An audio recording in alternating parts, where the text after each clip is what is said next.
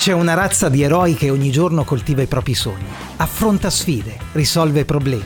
Sono i professionisti, i commercianti, gli imprenditori che guidano le tante piccole imprese del nostro paese. Ti spiegherò i metodi per dar loro voce attraverso internet e i social media. Cammineremo insieme nei territori nuovi della tecnologia e quelli antichi della narrazione. Eroi, un podcast che parla di storytelling e imprese da raccontare. Digital marketing è il nome con cui si definisce l'insieme di attività che perseguono un obiettivo di marketing affidandosi a tecnologie e canali digitali. Spesso l'obiettivo è vendere, molto più spesso è creare le condizioni per vendere. Cosa intendo per creare le condizioni per vendere? Proverò a spiegartelo offrendoti una visione d'insieme, uno sguardo dall'alto di una tipica strategia di marketing digitale.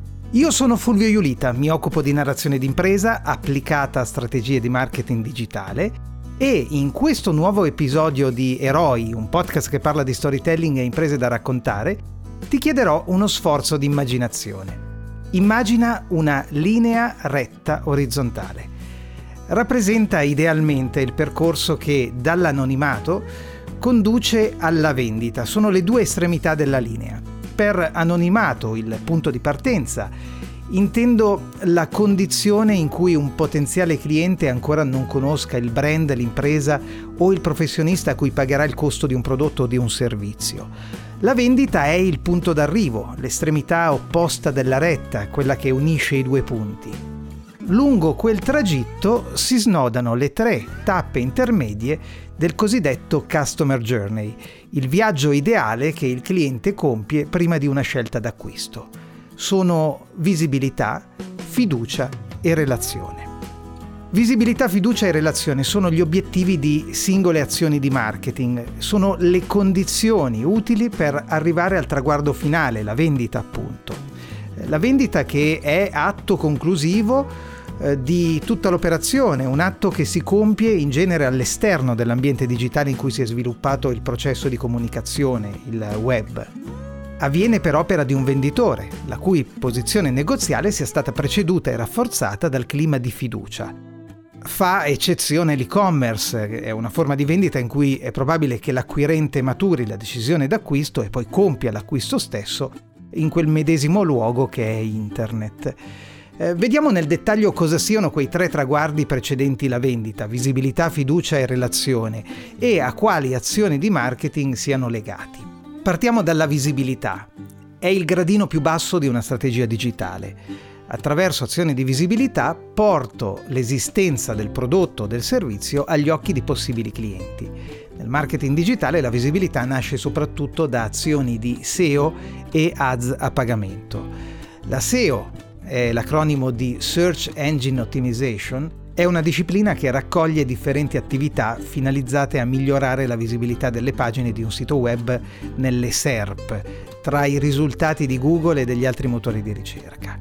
C'è una SEO tecnica che riguarda il monitoraggio e la messa a punto del sito stesso e una SEO di contenuto. È relativa all'ottimizzazione delle informazioni presenti nella pagina e alla cosiddetta link building, la costruzione di collegamenti, link appunto, interni ed esterni alla pagina. Con il termine ads, è la contrazione della parola advertising, pubblicità, si indicano varie azioni di visibilità a pagamento nei motori di ricerca, sui social e in una rete di app, siti web e sistemi di messaggistica che accolgono inserzioni pubblicitarie. Nel mondo del marketing digitale i due principali sistemi per la predisposizione e il monitoraggio di campagne a pagamento sono Google Ads e Facebook Ads. Talvolta la visibilità è requisito sufficiente perché un potenziale cliente si accorga di noi e decida di acquistare. Molto più spesso l'aver preso consapevolezza della nostra esistenza sul mercato è solo il primo passo. È necessaria una scintilla, la fiducia. Ecco, la fiducia di un potenziale cliente, la buona reputazione ai suoi occhi e a quelli dell'algoritmo di Google, sono condizioni fondamentali affinché si stabilisca una relazione, forse le più importanti. Quando comprendiamo il valore dell'offerente il rapporto si libera di quella naturale diffidenza che sentiamo per quello che non conosciamo e si incanala su percorsi scorrevoli. C'è un vocabolo del marketing che descrive molto bene la condizione di piena consapevolezza dell'identità di un brand, di un'impresa o di un professionista. È la parola posizionamento. Posizionamento è quel fenomeno secondo cui il mercato tende a distinguere un prodotto dall'altro catalogando e cogliendo gli elementi distintivi. Talvolta sono elementi oggettivi, molto più spesso sono dettati dalle sensazioni. Il posizionamento è un obiettivo perseguibile unendo differenti azioni di marketing, reiterando su ogni mezzo gli elementi visivi della brand identity, intavolando una produzione strutturata di contenuti destinati al sito e ai social, gli stessi contenuti a cui dare visibilità con ads e SEO e alimentando lo storytelling, una coerente e costante narrazione di episodi e circostanze della vita professionale. Il piano editoriale è lo strumento con cui definisco argomenti, calendario delle pubblicazioni, parametri di misurazione dei risultati. Sito internet e social media sono i canali attraverso cui diffondo i contenuti. Visibilità è la prima tappa, fiducia, posizionamento la seconda, la terza tappa è la relazione, la terza tappa del percorso che porta il cliente fino a noi. Possono esserci svariate ragioni per cui le azioni finalizzate alla visibilità e alla fiducia non generino delle vendite. Eh, forse ciò che offriamo non interessa al nostro interlocutore, oppure proprio grazie alla buona comunicazione egli ha compreso che non siamo ciò che va bene per lui. E questo è un bene perché non perdiamo tempo né lui né noi. Molto più spesso capita di aver intercettato il cliente giusto, ma il momento non è opportuno. In altre parole, si è accorto di noi, ha capito il nostro valore, ma non è pronto ad acquistare. Però potrebbe esserlo più avanti. Ragione per cui quel contatto così faticosamente raggiunto rappresenta una risorsa da coltivare. È una buona cosa mantenere viva la nostra presenza nella sua mente, anzi alimentarla di ulteriori segnali affinché prima o poi nasca qualche cosa. Eh, disporre dell'indirizzo email o del numero di telefono con il consenso all'utilizzo di un potenziale cliente ci consente di non sparire dal suo radar. Avremo innanzitutto una conferma esplicita dell'interesse e soprattutto potremo mantenere il legame.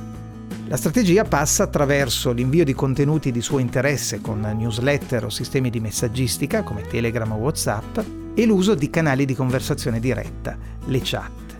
Coltivo il rapporto fin tanto che generi fatturato. Con le stesse modalità fidelizzo il cliente occasionale, mi ripropongo la sua attenzione perché dalla relazione derivino ulteriori opportunità. Ricapitolando, ti ho spiegato, semplificando molti passaggi, in cosa consista una strategia di digital marketing. Una rete di canali, contenuti, strumenti e azioni che incanalano il pubblico in un rapporto sempre più intenso con il brand, l'impresa o il professionista. Si passa dall'anonimato alla visibilità, poi alla fiducia, il posizionamento e eh, alla relazione, fino alla decisione d'acquisto. Eh, ci tengo a puntualizzare il ruolo che lo storytelling e i contenuti svolgono in tutte e tre le fasi. Sostenute dalla SEO e dall'advertising, intercettano i potenziali clienti. Quindi agiscono nell'alimentare la percezione dell'identità e del valore distintivi, il posizionamento. Infine diventano il legante con l'utente. Come puoi immaginare, saper attingere dal proprio patrimonio di esperienze e conoscenza, saper scrivere e raccontare, sono virtù a cui affidarsi, in qualunque mercato e qualunque sia l'obiettivo. È tempo ora di salutarci, ma prima darei spazio a colei che forse già lo sai, in questo punto di ogni episodio zittisce il narratore e prende la parola. Prego signorina. Tutti parlano di storytelling, ma come si fa in pratica? Storytelling, metodi per professionisti e piccole imprese è il videocorso che guida nella gestione di ogni fase della strategia, dal piano editoriale alla creazione di contenuti per internet e i social media. Quasi 5 ore di video on demand, decine di esempi reali, metodi esclusivi, consigli pratici, questionari, esercitazioni e materiale extra da scaricare, disponibili 24 ore su 24. Questi sono i contenuti del videocorso. Storytelling, metodi per professionisti e piccole imprese. Lo trovi su www.videocorso-storytelling.it. Tornerò a parlare di internet, social media, narrazione e piani editoriali nel prossimo episodio di Eroi, un podcast che parla di storytelling e imprese da raccontare. Sarà bello ritrovarti. A presto!